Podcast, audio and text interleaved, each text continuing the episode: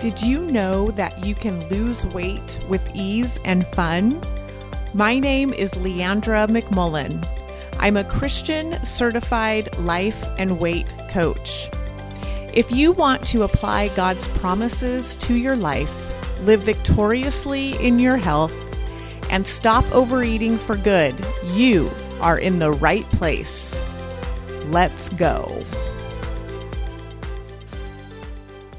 Hey, hey, hey, my friends. Happy Monday. I'm so excited to be with you today. We're going to talk about how to become free around food.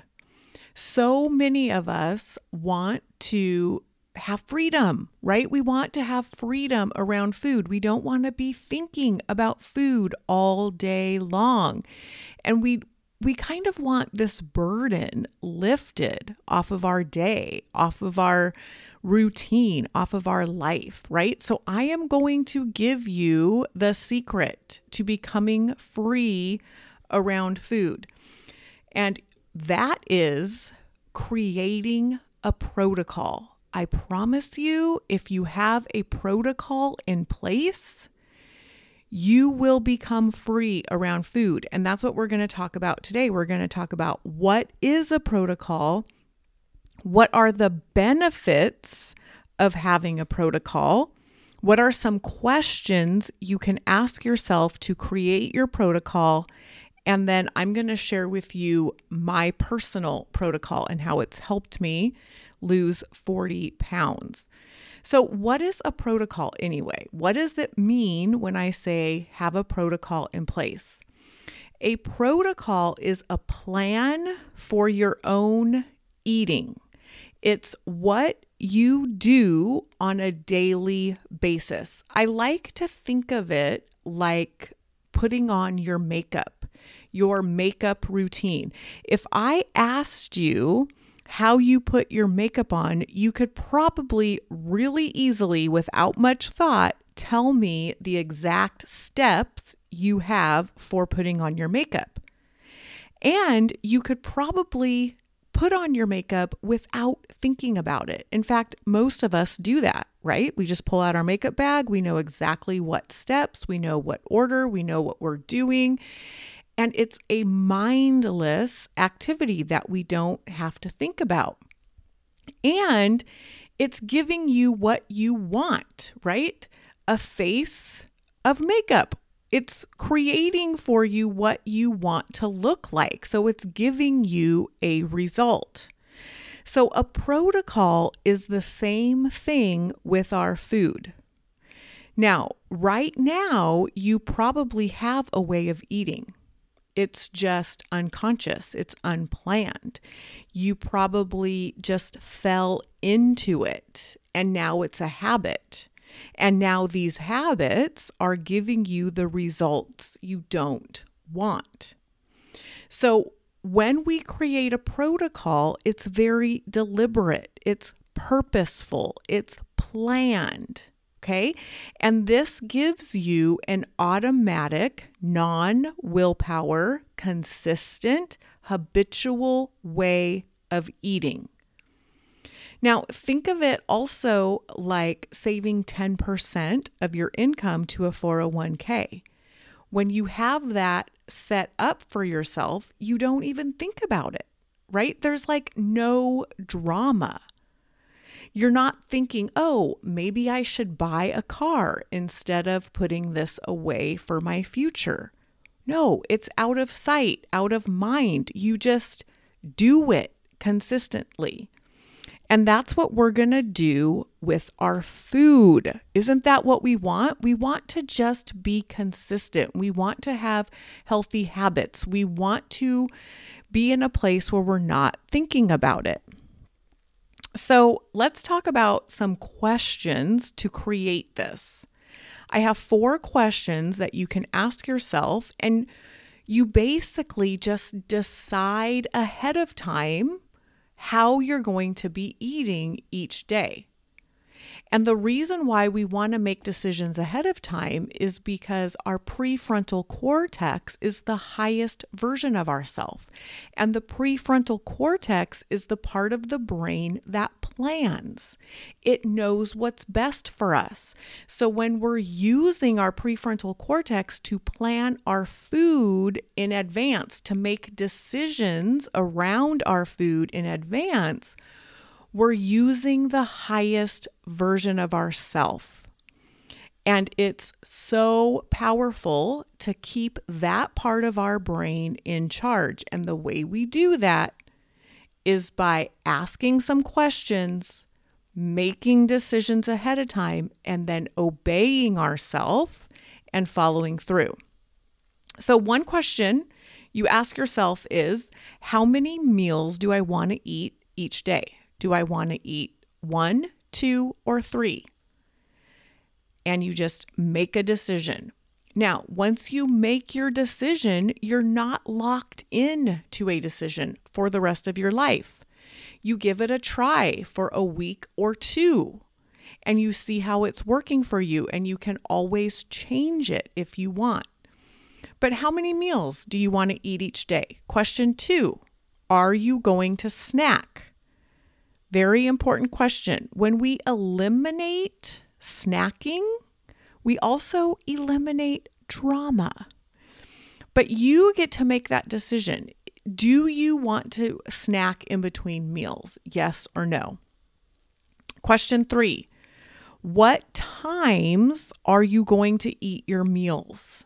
So powerful, so important because when we make a decision ahead of time on what times we're going to eat, then if it's not that time during the day, we just don't engage in drama. We just tell ourselves this is not a time to eat. We're going to do something else. We keep the highest version of us in charge that way. And then question four is what food groups are you going to eat each meal. We want to have a plan. We want to have a template of what it is we're going to eat for each meal. Now, once you've made these four decisions, you're going to want to create a food sheet. And basically, it's just a piece of paper where you list the foods you want to eat. And then you have a list of the foods you don't want to eat.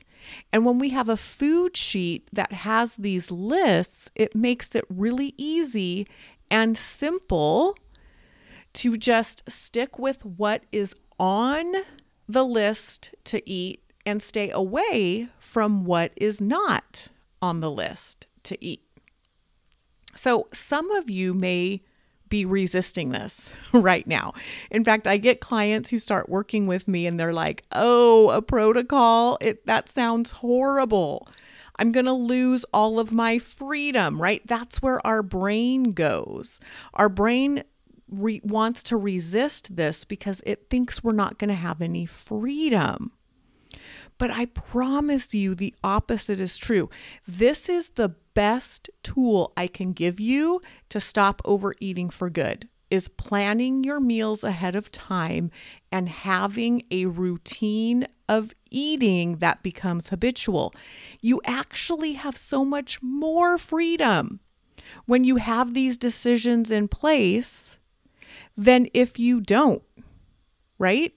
So think about like if you're married, right? If you are married, you've already made the decision that there's no sleeping with any other people, right? It's like a decision you've made.